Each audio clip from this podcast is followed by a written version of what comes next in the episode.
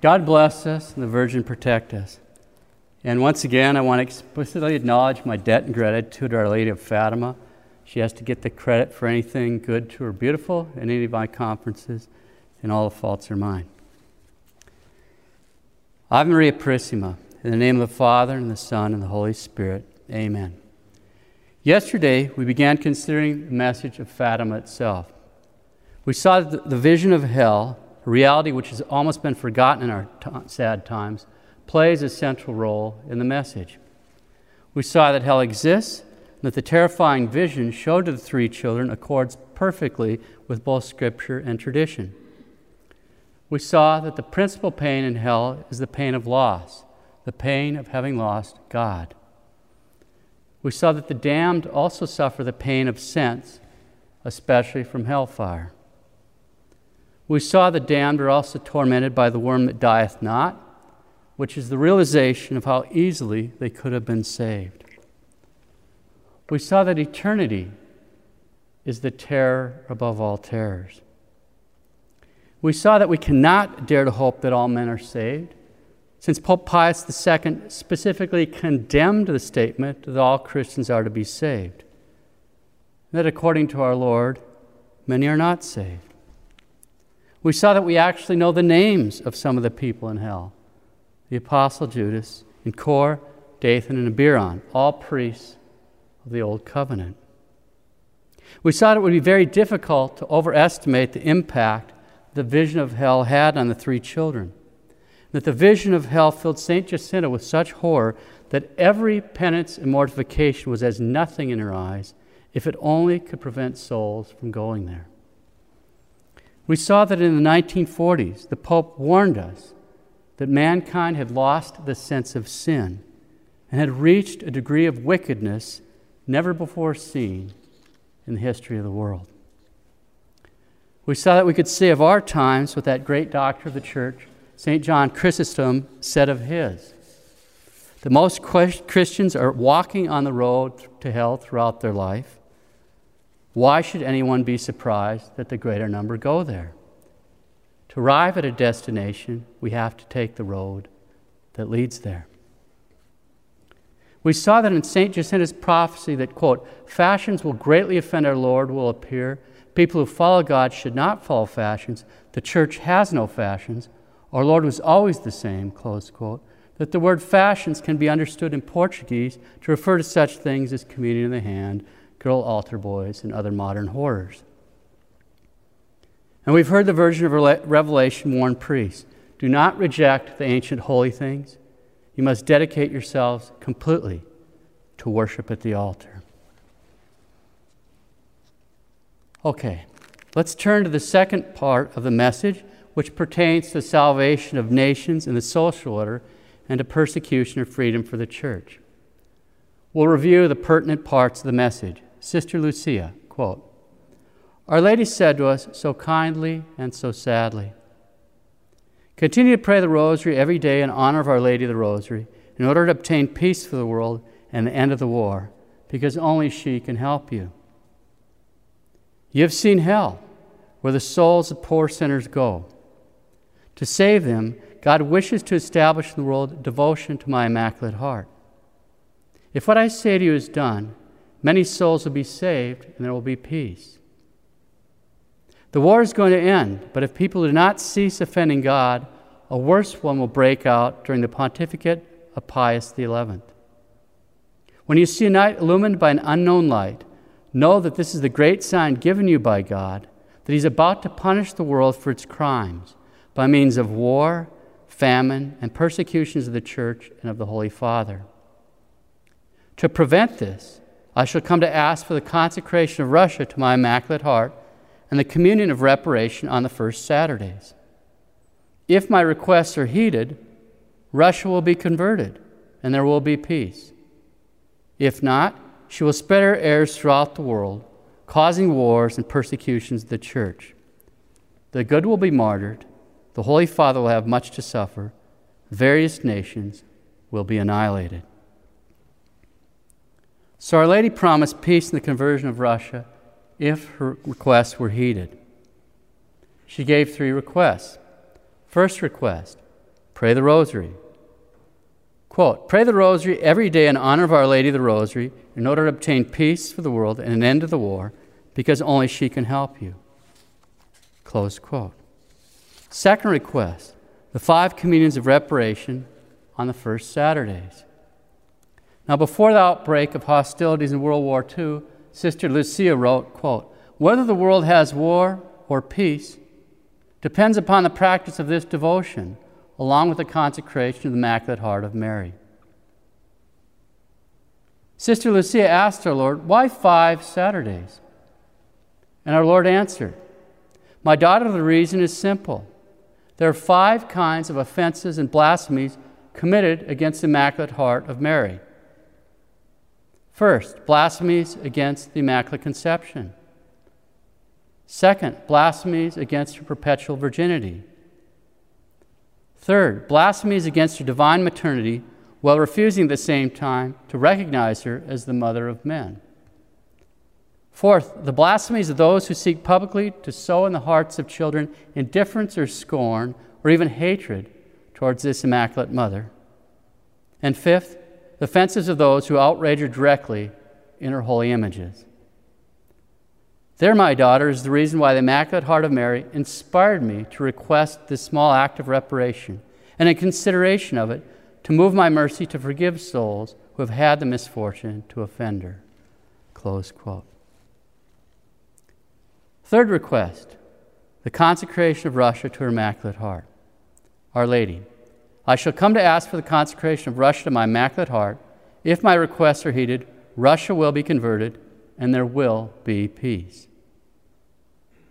She warned of terrible punishments if her requests were not heeded. The war is going to end. She, of course, is speaking of World War I. The war is going to end, but if people do not cease offending God, a worse one will break out in the pontificate of Pius XI. When you see a night illumined by an unknown light, know this is a great sign given you by God that He's about to punish the world for all its crimes by means of war, famine, and persecutions of the church and the Holy Father. To prevent this, I shall come to ask for the consecration Russia to my Immaculate Heart and the communion of reparation on the first Saturdays. If my requests are heeded, Russia will be converted and there will be peace. If not, she'll spare heirs throughout the world, causing wars and persecutions of the church. The good will be martyred, the Holy Father will have much to suffer, various nations will be annihilated. Now, there's a lot there. So, first, we'll briefly touch upon World War II. Then, in a few minutes, we'll consider the heirs of Russia. World War II, Our Lady speaks of the war and preventing it. If people do not cease offending God, a worse war will break out in the pontificate of Pius XI. To prevent this, I shall come to ask for the consecration of Russia to my Immaculate Heart and the communion of reparation on the first Saturdays. Our Lady of Fatima came to ask just that on June 13, 1929, appearing to Sister Lucia while she was making in a holy hour in the chapel of the convent in Tuy, Spain. Our Lady, the moment has come when God asked the Holy Father to make and union with all the bishops of the world, the consecration of Russia to my Immaculate Heart, promising to save it by this means. Close quote. Now we can get the, some idea of the effects of such a consecration by considering the case of Portugal. On May 13, 1931, in response to Sister Lucia's urgings, the bishops of Portugal consecrated their country to the Immaculate Heart. The results were first, a striking rebirth of Catholic life. Second, an almost unbelievable rise in vocations. Third, a complete political and social reform in line with Catholic social principles. And fourth, Portugal is given peace and spared from both the Spanish Civil War and the Second World War. In the spring of 1936, our Lord told Sister Lucia the conversion of Russia would only occur when it was solemnly and publicly consecrated to the Immaculate Heart of Mary by the Pope, together with all the world's bishops. In October 1942, without the bishops, Pope Pius XII consecrated the world to the Immaculate Heart of Mary. In 1952, without the bishops, Pope Pius XII consecrated Russia to the Immaculate Heart of Mary. In May 1967, Pope Paul VI renewed the consecration of the world to the Immaculate Heart, again without the bishops. In June of 1981, St. John Paul II renewed the consecration of the world, again without the bishops. In May of 90, 80, 1982, St. John Paul II renewed the consecration of the world, again without the bishops. On March 25, 1984, St. John Paul II renewed the consecration of the world to the Immaculate Heart with the bishops. The Pope wanted to consecrate Russia by name, but as Cardinal Paul Josef Cordes, he was the official representative of Pope Francis at the Fatima anniversary celebration in Kazakhstan on May 13th of this year. As Cardinal Cordes pointed out, St. John Paul II told him that he, quote, did not mention Russia explicitly because the Vatican diplomats had urgently asked him not to mention this country because otherwise political conflicts might perhaps arise. Close quote. During the actual ceremony, the very words of the Pope himself made it clear the consecration still hadn't been done. During the consecration of the world, not Russia, to the Immaculate Heart, he said, obviously referring to Russia, quote, Enlighten especially the peoples, of which you yourself are awaiting our consecration and confiding. Close quote, St. John Paul II. All this is reported in the Vatican newspaper L'Osservatore Romano on March 26, 1984. I'm very well aware of the controversy on this point, but I'll put my money on the Pope. If St. John Paul II said the consecration hadn't been done, then it hasn't been done. There's another reason why these arguments really don't make any sense that the consecration was definitively done in 84, since in 1991 and then again in 2000, St. John Paul II repeated these consecrations of the world to the Immaculate Heart. In fact, in Rome, on May 19th of this year, Cardinal Burke stated, quote, In fact, the consecration of Russia to the Immaculate Heart of Mary did not take place, as she requested, and the communion of reparation on the first Saturdays did not become the practice of the Universal Church. It is more important now to make a specific consecration of Russia to her Immaculate Heart, as the Mother of God requested at Fatima. Close quotes, Cardinal Burke. In any event, it's obvious that Russia hasn't converted. And Russian Orthodoxy is certainly not Catholicism. And as we'll see, her errors are still spreading throughout the world. Back to Our Lady. When you see a night illumined by an unknown light, know that this is the great sign given you by God, that He's about to punish the world for its crimes by means of war, famine, and persecutions of the church and the Holy Father. St. Vincent Ferrer. When a great affliction is about to come upon the world, heaven often puts a warning in the sky so that people may either avert the punishment through prayers and penance or may prepare themselves to suffer the affliction. The secret had not yet been published when, on the night of Tuesday, January 25, 1938, there was an astronomical event so spectacular it not only made the papers, but even the scientific and astro- astronomical journals. There was a red aurora that was seen over the whole of Europe, across North Africa, even in Bermuda, and all the way down to Southern California. Now, that's really rare. I lived in the Arctic, and I, I probably saw red once or twice. I've seen a lot, the Northern Lights a lot. It's super rare to see red, let alone some, uh, something like that. Immediately afterwards, Sister Lucia explained the significance of this event to her bishop, her provincial superior, and her confessors. As she wrote in her third memoir, quote, God made use of this to make me understand that his justice was about to strike the guilty nations. Close quote. In 1967, Cerejeira, who was the Cardinal Patriarch of Lisbon from 1929 to 1971, the cardinal testified, quote, the imminence of this war and its violent and, violence and extent was communicated by Sister Lucia to the Bishop of Leiria seven months before its beginning. I possess a summary of it, which says the following The principal chastisement will be for the nations that wanted to destroy the kingdom of God and souls. God has resolved to purify in their blood all the nations which want to destroy his kingdom and souls.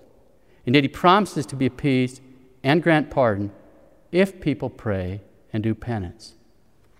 Close quote. God has resolved to purify in their blood all the nations which want to destroy his kingdom and souls. And yet he promises to be appeased and grant pardon if people pray and do penance.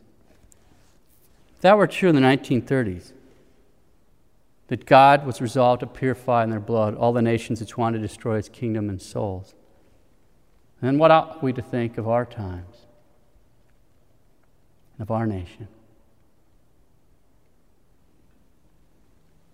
Sometimes we'll hear the objection, but why would Our Lady say the war would break out to the pontificate of Pius XI? The war didn't start in 1938 or during the reign of Pius XI, but rather in 1939 during the reign of Pius XII.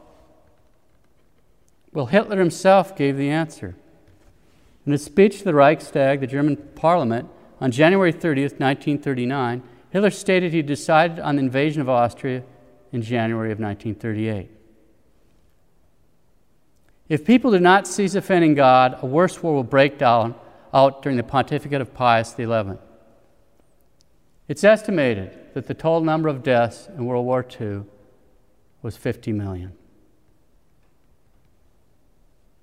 After the war, a priest asked her sister Lucia, It's a shame the secret was not published before the war. Why didn't you make it known early? Sister Lucia replied, Because no one asked me to. Now, that's not a flippant answer. It actually reveals an important point. Frere Michel of the Most Holy Trinity explains It was not God's will that Sister Lucia reveal the secret on her own authority without the consent of her superiors. There's often a grave misunderstanding of God's designs at Fatima. His primary purpose was not to warn the people directly and democratically for them to convert.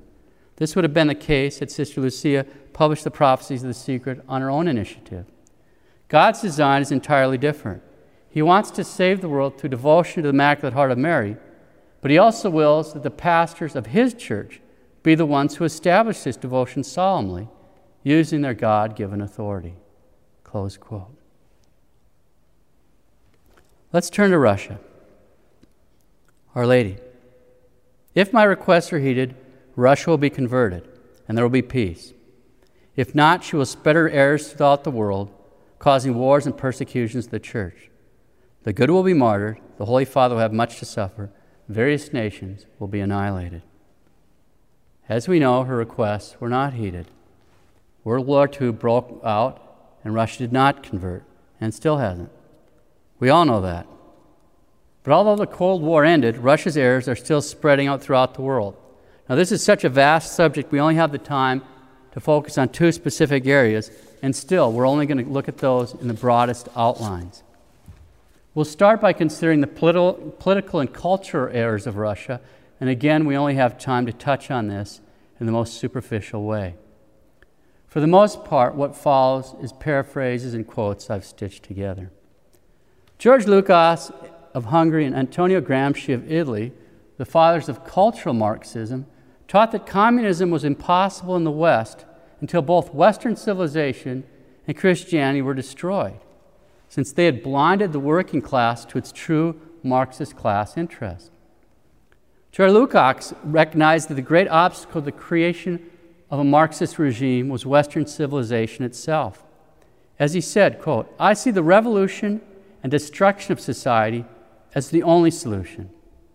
A worldwide overturning of values cannot take place without annihilation of the old values and a creation of new ones. Close quote. So there we have the agenda of cultural Marxism in a nutshell, explained by one of its creators. I see the revolution and destruction of society as the only solution. A worldwide overturning of values cannot take place without the annihilation of the old values and a creation of new ones. Antonio Gramsci, the other creator of cultural Marxism, argued that the West would have to be dechristianized by means of a long march through the institutions. Now, what he meant by this is that the culture must be the new battleground, and all cultural barriers to the acceptance of Marxism must be removed or reconfigured according to Marxist principles all cultural barriers to the acceptance of Marxism had to be removed or reconfigured, starting with traditional family, moving on through the churches, the arts, cinema, theater, literature, science, history, entertainment, schools, colleges, universities, seminaries, civic organizations, the organs of mass media, the newspapers, magazines, radio, now television, and so forth.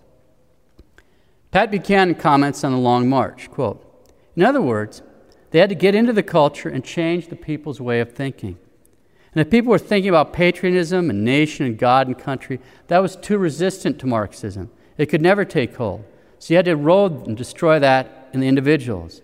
That began what is called the Long March to the institutions, through the seminaries, through the churches, through the media, through Hollywood, and all the rest of it, to create an anti Christian culture which would destroy Christian beliefs and convictions in the vast majority of the people so they would embrace the ideas they'd rejected. And they would be open to a takeover, basically, by Marxists. Not political Marxists, but cultural Marxists. Close quote. Now, the great historian Christopher Dawson reflected on the consequences were a society to lose its common principles and ideals, which is exactly the explicit goal of the cultural Marxists. Christopher Dawson, quote, It is easy enough for the individual to adopt a negative attitude of critical skepticism. But if society as a whole abandons all positive beliefs, it's powerless to resist the disintegrating, disintegrating effects of selfishness and private interest. Every society rests in the last resort on the recognition of common principles and common ideals. And if it makes no moral or spiritual appeal to the loyalty of its members, it must inevitably fall to pieces. Well, here we are, watching what precious little remains of Western civilization falling into pieces, or more accurately, being smashed into pieces. The question is, is how did this move from Marxist theory into the wider culture? How do we get here? Given the time, we only have uh, the time to make a thumbnail sketch of the work of the Frankfurt School. It's founded in 1923 in Frankfurt, Germany, with a primary goal of destroying, traditional Christian culture in Germany. When Hitler came to power in 1933, they fled to the United States, since every single member of the Frankfurt School was not only a cultural Marxist, but also a Jew. With the help of Columbia University, the school reestablished itself in New York City and changed its focus from destroying traditional Christian culture in Germany to destroying it in the United States. They realized that the American working class would not lead a Marxist revolution because it was becoming part of the middle class, the bourgeoisie. Who then would lead the revolution? They sifted through our society, tried to find disaffected people, and in the 1950s, they settled on the idea of a coalition made up of blacks, students, feminist women, and homosexuals. By crossing Marx with Freud, they invented something called critical theory.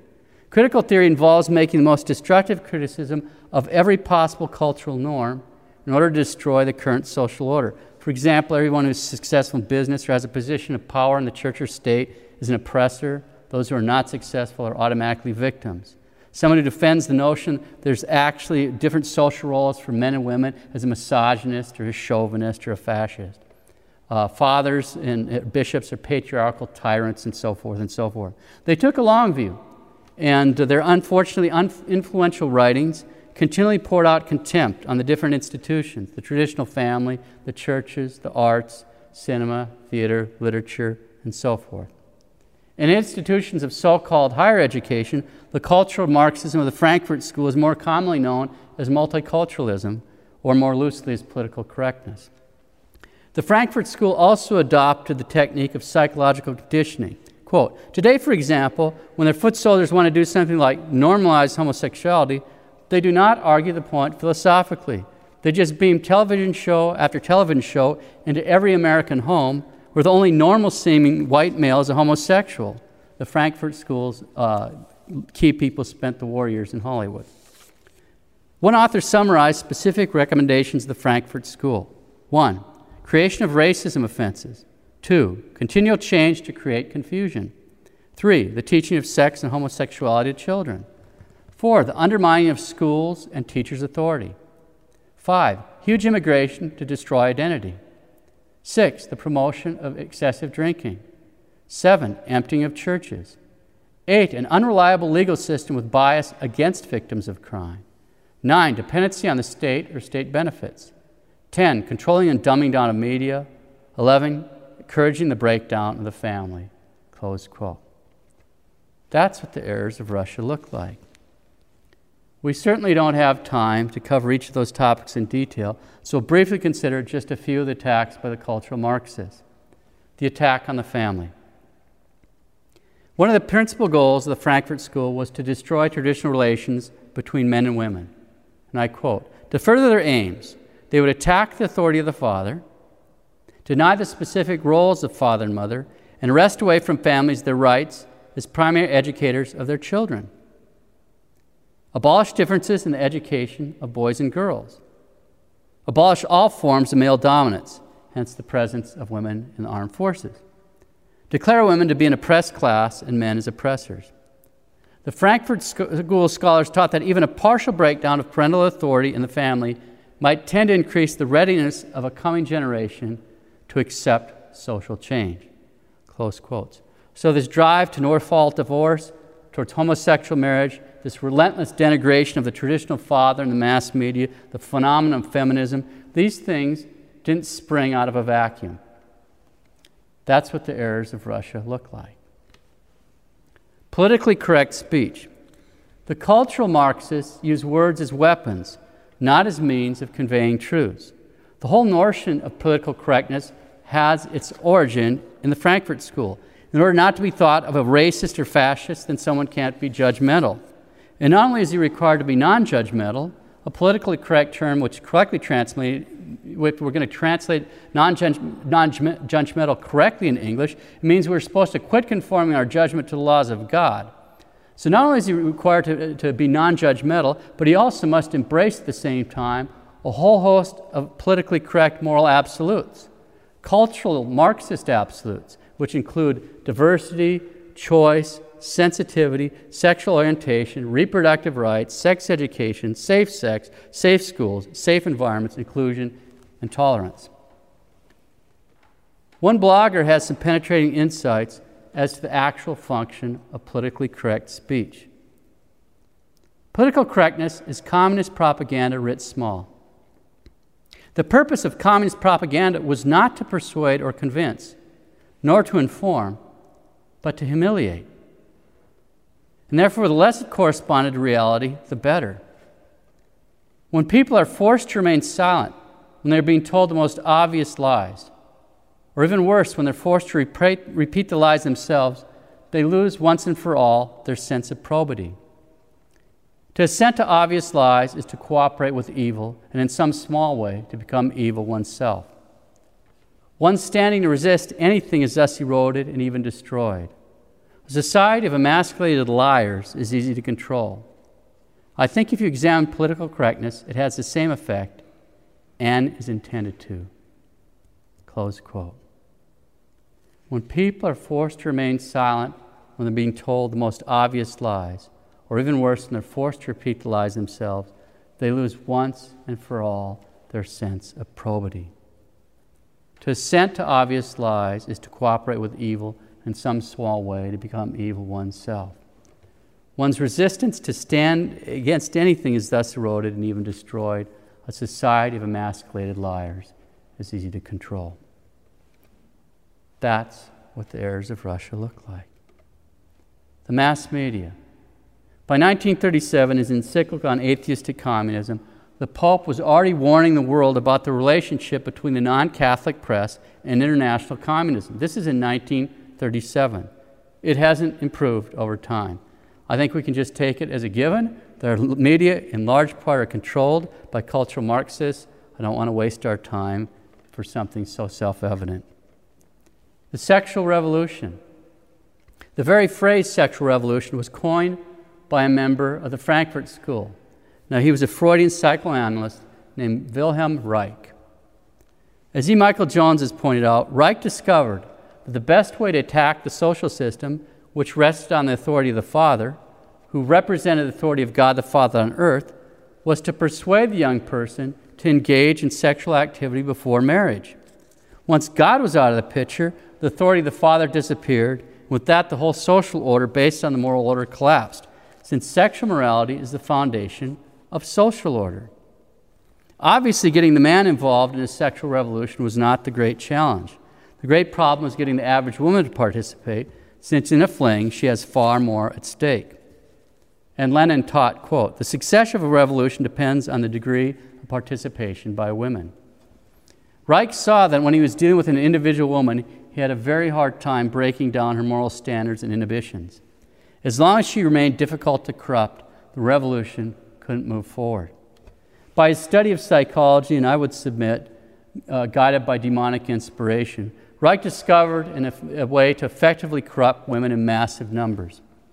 As he saw, individually, women were difficult to corrupt, but if they were immersed in a social situation where it seemed like everyone is doing it, they would have a difficult time preserving their moral standards and inhibitions. Now, if that sounds far fetched or unbelievable, listen to this. In a lecture several years ago at Loyola College in Baltimore, Maryland, uh, so called Catholic college, the professor stated that sexual promiscuity and hooking up among college students was voluntary. Doesn't sound too controversial.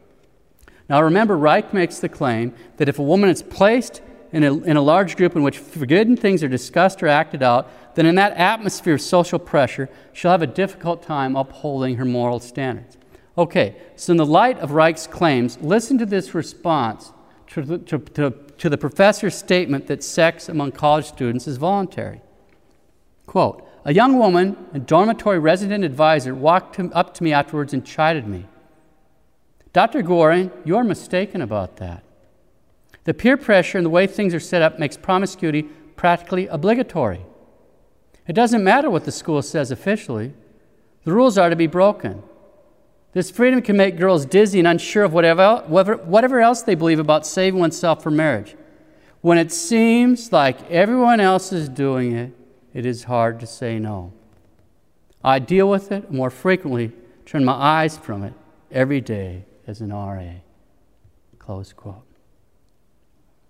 Now, the techniques suggested by Reich in breaking down the moral inhibitions of women are applied literally right out of his books.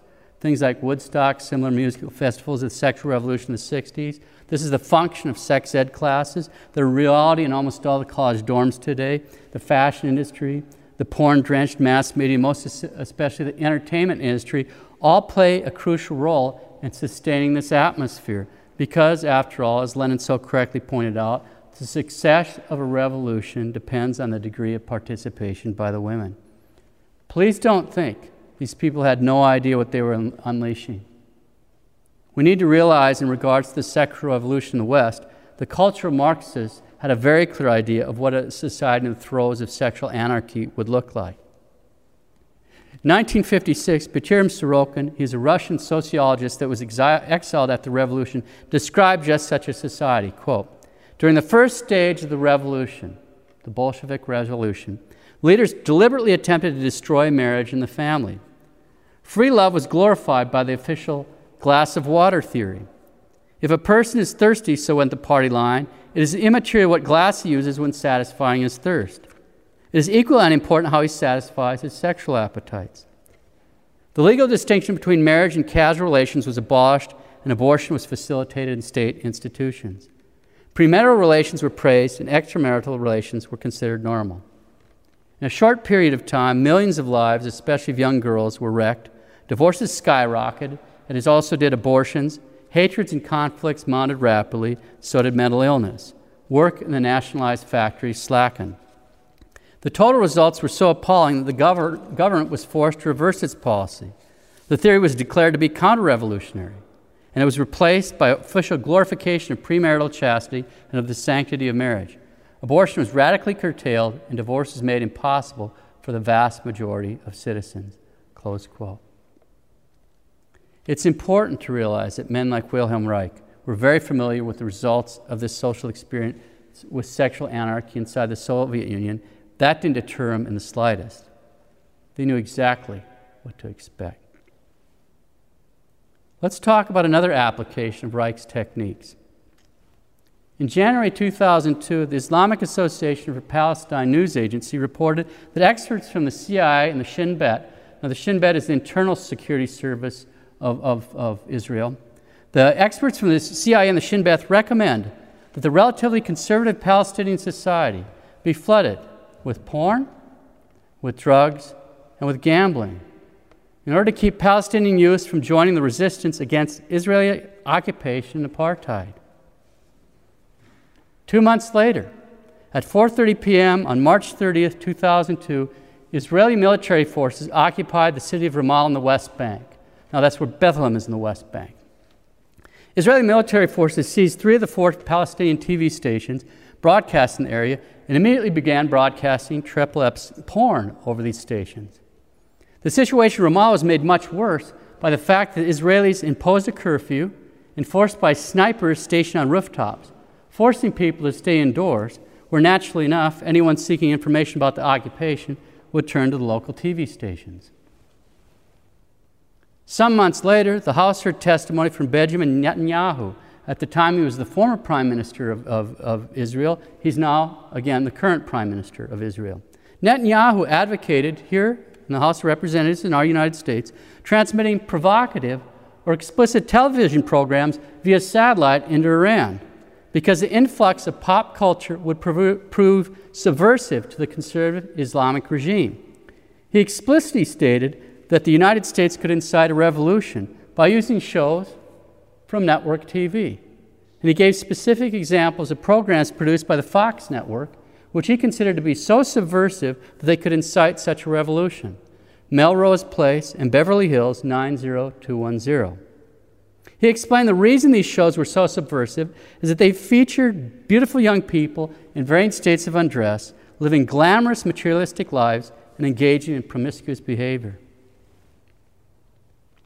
Following the invasion of Iraq by American forces, porn immediately became available.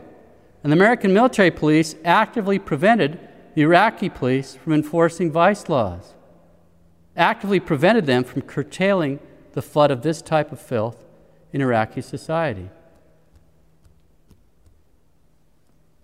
So, what are we talking about here? We are talking about the military application of the cultural warfare of the Frankfurt School. We are talking about psychological warfare. We are talking about the military use of porn. We are talking about psychological warfare of the most wicked kind. It is so wicked, in fact, it can only be placed in one possible category diabolical. That's not an exaggeration. This is actually a sin known as diabolical scandal because those who commit this sin are actually attacking their brothers in precisely the same manner as demons. We are talking about the deliberate and diabolical military use of porn to demoralize and disrupt a conservative and relatively stable society. And everybody here ought to spend some serious time thinking about that.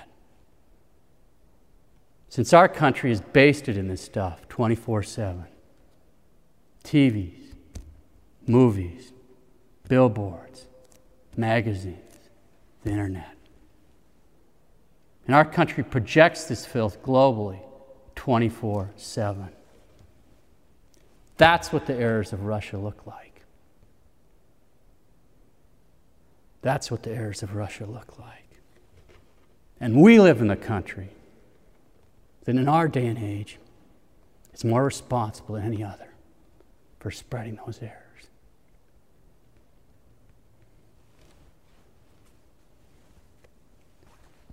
One of my good friends is a Russian. He's a convert, he's actually a Russian priest.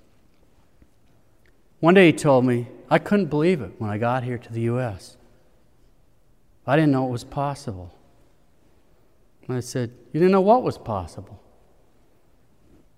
He said, To actually have a successful Marxist country. Then he said, But there's one big difference. You love your chains, but we resisted.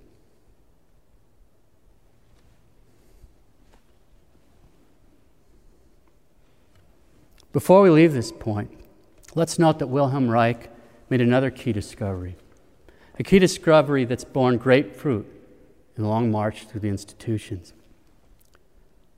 Reich learned that it was utterly useless to debate the existence of God with a seminarian. But as E. Michael Jones points out, Reich saw clearly that the idea of God evaporated from the minds of seminarians who became enmeshed in sexual vice. The idea of God evaporates from the minds of seminarians who become enmeshed in sexual vice. Reich's uh, discovery has had practical applications in seminary formation, at least here in the States. I'll limit myself to one example. In the late 70s, in a scandal that was publicly exposed at the time, the rector of St. John's Seminary in Plymouth, Michigan, was showing the seminarians Triple X movies. He later moved to a position which he could inflict even more damage, serving as the Bishop of Saginaw from 1980 till he died in 2004. And I pray for him every day. The idea of God evaporates the mind of seminarians, or priests, or bishops who become enmeshed in sexual vice.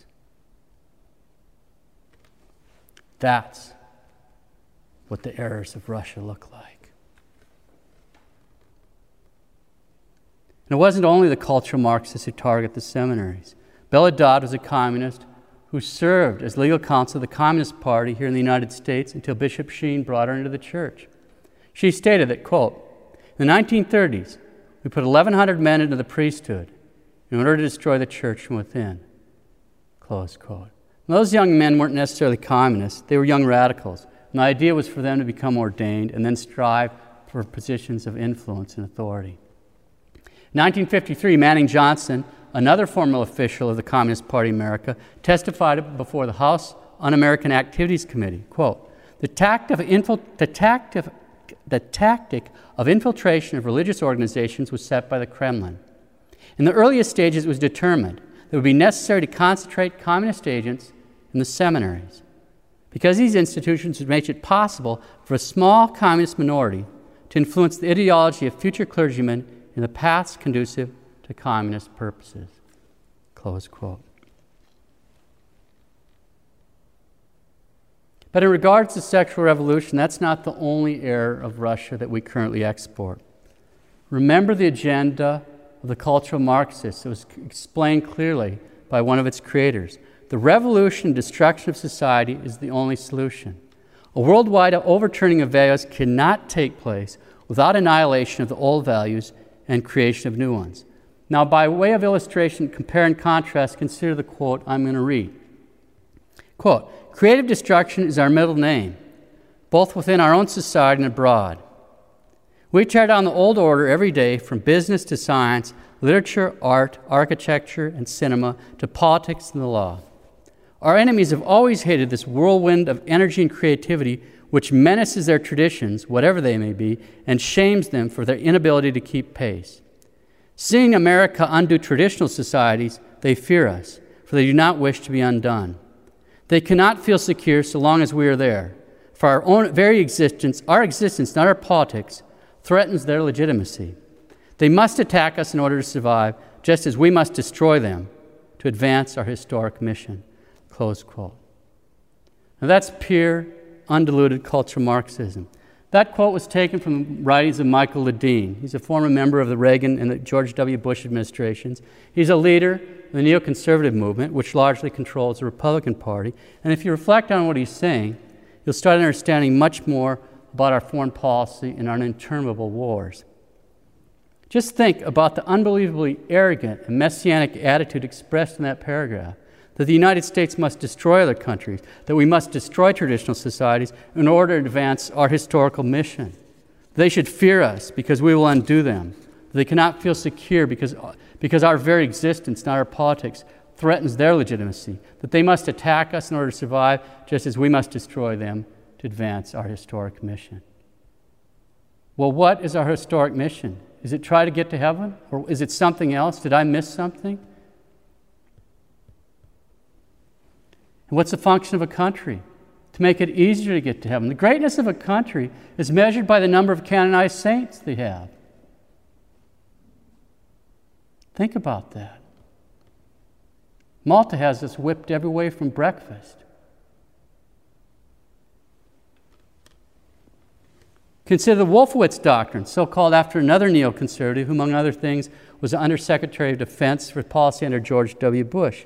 This is a policy, the Wolfowitz Doctrine. This is a policy calling for the United States to take preemptive military action to suppress potential threats from other nations. You know what preemptive military action is? That's Pearl Harbor. Only it's us, Pearl Harboring other people. And also to prevent any other nations from rising to superpower status. That's what the heirs of Russia look like.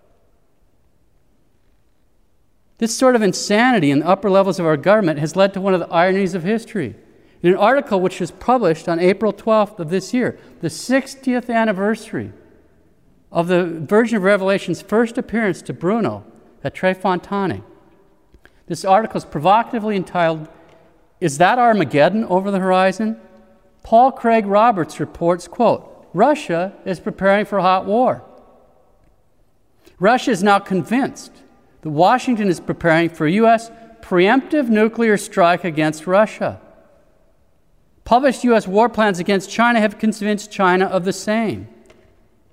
The Russian leaders have said clearly that Russia will never again fight a war on her own territory. The Russians couldn't put it more clearly. Provoke a war, and we will destroy you on your own territory. Close quote. Russia is now convinced that Washington is preparing for U.S. preemptive nuclear strike against Russia. Well, with things like the Wolfowitz Doctrine, why wouldn't you be concerned about that? You'd have to be crazy not to be concerned about that. Published U.S. war plans against China have convinced China the same. The Russian leaders have said clearly that Russia will never again fight a war on her own territory. The Russians couldn't more clearly provoke a war, will destroy you on your own territory the Virgin Revelation. The dangers at the door, a nuclear war. Men reckless and proud in satanic arrogance want the world in their hands, not thinking of the kingdom of heaven. They do not prepare for peace. Instead, they rashly prepare themselves for destruction. The atom bomb is ready. Men without conscience threaten to use it. The danger is becoming closer than you think. If my requests are heeded, Russia will be converted and there will be peace. If not, she will spread her errors throughout the world, causing wars and persecutions of the church. Our Lady was not heeded. Russia has spread her errors throughout the world, and now our country is busy really spreading them. In regards to causing wars, an interview with the late Zbigniew Brzezinski, he'd been the national security advisor to President Carter, very enlightening interview. He revealed that President Carter signed the first directive for secret aid to the Mujahideen in Afghanistan in a provocative action that actually caused the Soviets to come in. The secret aid went in six months before the Soviets rolled into Afghanistan. And in fact, this started, President Carter started a program, program called Operation Cyclone, which the CIA set up Islamic training schools in Pakistan and taught the Mujahideen terrorist techniques. Mujahideen are now known by names like the Taliban and Al Qaeda.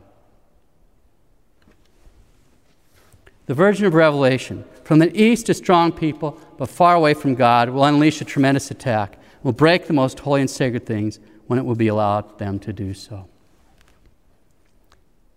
Before we leave this topic, some remarks from Cardinal Burke are worth pondering. Before he went uh, to Rome from St. Louis, uh, then Archbishop Burke said that as Catholics can continue to speak out on life and family issues, they'll face persecution. There's going to be a persecution with regard to this, that's clear. We live, as our Holy Father says, in a society of a culture of death where people want to convince us that everything should be convenient and comfortable, and they don't like to hear a voice which says this isn't right. Bishops will be perse- persecuted, he said, and also priests and lay people. It's what it means to be a sign of contradiction. We just have to accept that. We have to remain tranquil and proclaim the truth with charity, but insisting on the truth. If we look to the example of our Lord, we take up the cross. Let's close this section with a few comments from Patrick Buchanan. Quote The United States has undergone a cultural, moral, and religious revolution. We've lost the cultural war with cultural Marxism, which I think has pre- prevailed pretty much in the United States, or is now the dominant culture, whereas those of us that are traditionalists are the counterculture. Close quote. So we took a superficial look at the political and cultural areas of Russia. After all, when we talk about Russia, most people think, think, in terms of Marxism, and that's true. But we also need to remember that when Our Lady was speaking to the children, the communist revolution had not yet taken place. At that time, Russian Orthodoxy was the religion of that country. It's impossible to understand the errors of Russia without considering the religious errors of Russia, the errors of Eastern Orthodoxy. In that light, we'll only mention four of the principal errors of orthodoxy that are of particular interest today. The first and most serious error pertains to Our Lady. The very reason for the communions of reparation on the five first Saturdays is to make reparation for different kinds of offenses and blasphemies committed against the Immaculate Heart of Mary, the first of which is blasphemies against her Immaculate Conception. But that's precisely what the Orthodox do, is deny she's immaculately conceived. The second error pertains to the Orthodox concept of church unity and the role of the Pope. We quote from an Orthodox website. In practice, the Church of Constantinople has functioned for centuries as a church responsible for guiding and preserving the worldwide unity of the family of self governing Orthodox churches. But it must be noticed that this responsibility is merely a practical and pastoral one. The Orthodox churches govern themselves, electing their own bishops and organizing their own lives. There's no one dominating authority in the Orthodox Church, no particular bishop or see or document which has authority over the churches. Close quotes. So Orthodox have splintered themselves into all kinds of particular independent national churches. They do not recognize any ultimate authority, and in so doing, reject the clear gospel teaching of Christ regarding the primacy of Peter, the Bishop of Rome, over all the church. So that's the second error. Third error pertains to marriage. Again, we quote from an Orthodox website. The Orthodox Church recognizes the sanctity of marriage and sees it as lifelong commitment. However, while the Church stands opposed to divorce, the Church, in its concern for the salvation of its people, does permit divorced individuals to marry a second and even a third time. Second or third marriages are performed out of concern for the spiritual well being of the parties involved and as an exception to the rule, so to speak.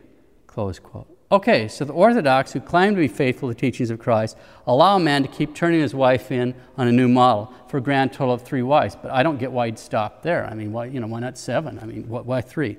Anyway, in so doing, they've totally and completely corrupted the clear gospel teaching of Christ regarding the indissolubility of marriage. So that's their third error. And the fourth error pertains to Holy Communion. The Orthodox allow these divorced and so called remarried people to receive Holy Communion.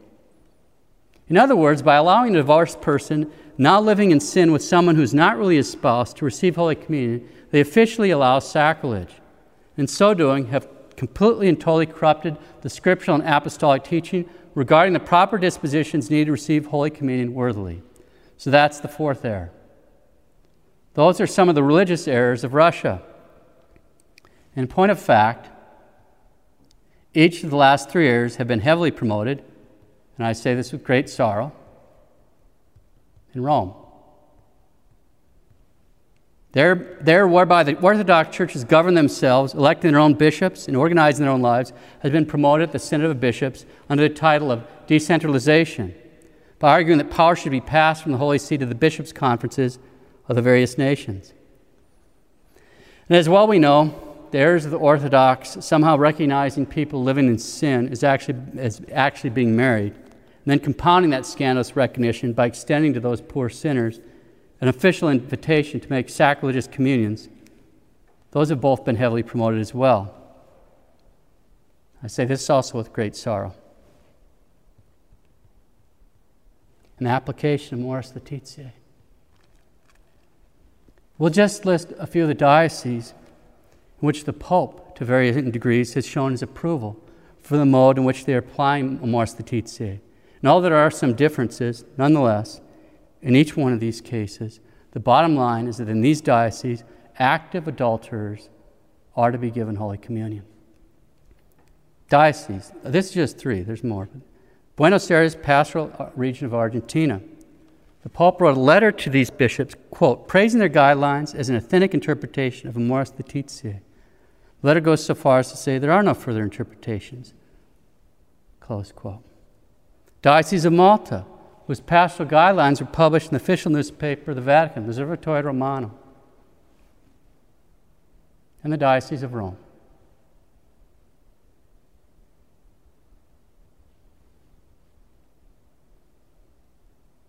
Again, although there are some differences,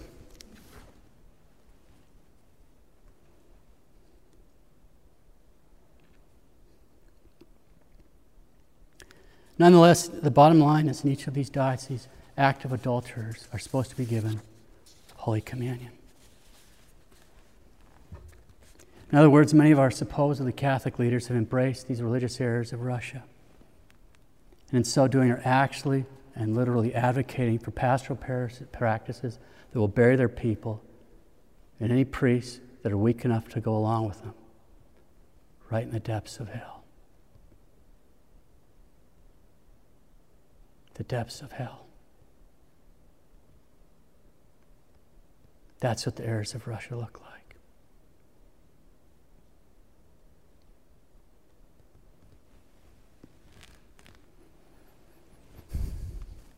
Let's close with some thoughts from Sister Lucia. On December 26, 1957, Father Augustin Fuentes met with Sister Lucia at her convent in Coimbra, Portugal. He was able to converse with the Fatima seer at great length. Upon his return to Mexico, he gave a conference on the meeting in which he reported Sister Lucia's words.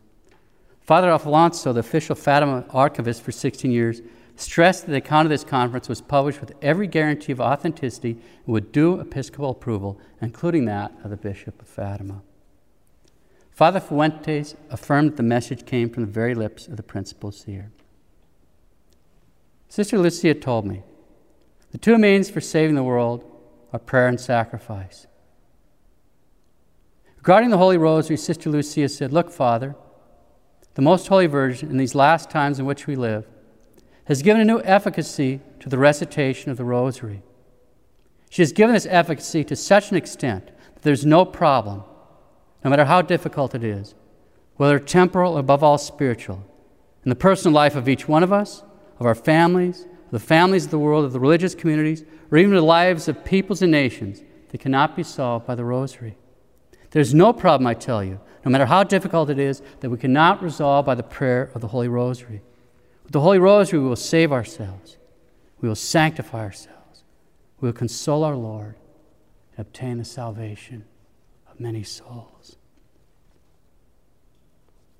The Most Holy Virgin, these last times in which we live, has given a new efficacy to the recitation of the Rosary. She's given this efficacy to such an extent there's no problem, no matter how difficult it is, whether temporal or of all spiritual, in the personal life of each one of us of our families, of the families of the world, of the religious communities, or even of the lives of peoples and nations that cannot be solved by the rosary. There's no problem, I tell you, no matter how difficult it is, that we cannot resolve by the power of the Holy Rosary. With the Holy Rosary, we will save ourselves, we will sanctify ourselves, we will console our Lord, and obtain the salvation of many souls. There's no problem, no matter how difficult it is, that we cannot resolve by the prayer of the Holy Rosary. Pray your rosary.